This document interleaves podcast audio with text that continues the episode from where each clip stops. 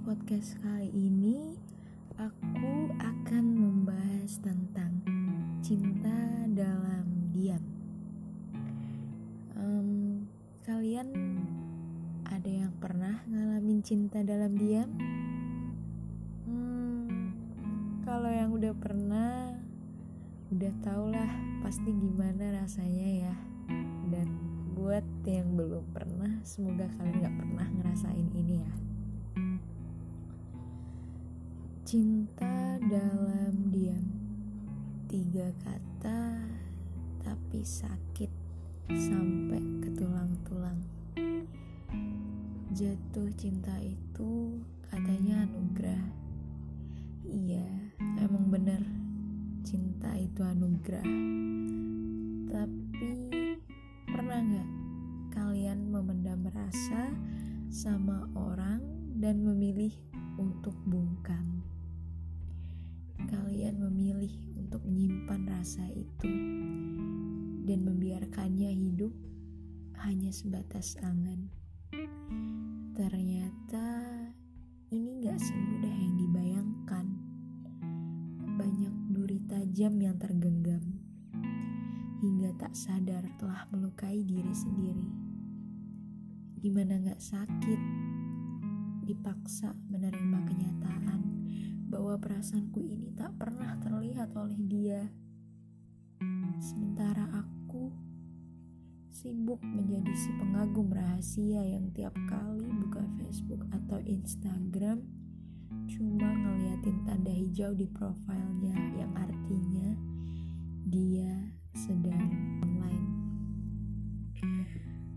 Belum lagi jadi manusia paling kepo sejagat raya yang ambis banget buat cari tahu tentang dia. Dia lagi apa, sama siapa, makan sama apa, atau bahkan dia online sama siapa. Hmm, jatuh cinta dalam diam itu benar-benar butuh sabar yang luas banget.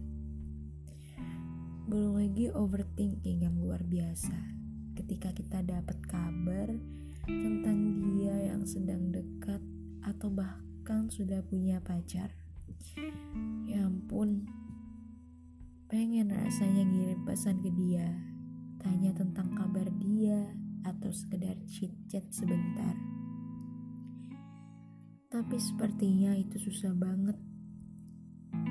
Belum lagi kalau orang yang kita suka itu kembarannya kulkas alias dingin kayak es.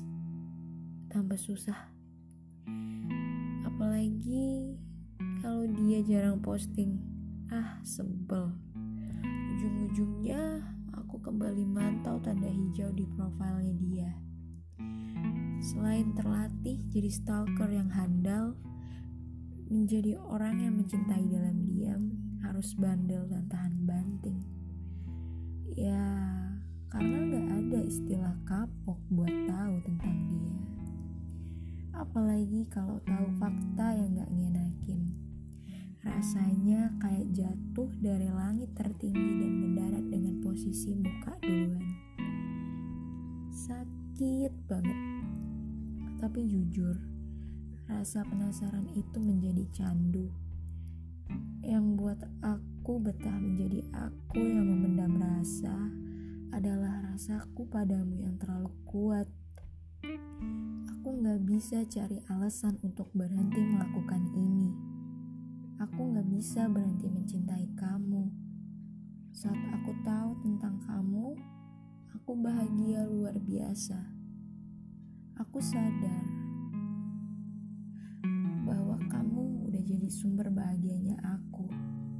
Aku bisa bertahan dengan segenap rasa yang aku punya dan aku selalu bersyukur ketika aku masih bisa merasakan hal ini padamu berkali-kali. Dan kali ini, jika nyatanya rasaku tak kunjung sampai, biarlah aku pasrahkan segalanya pada Sang Pencipta.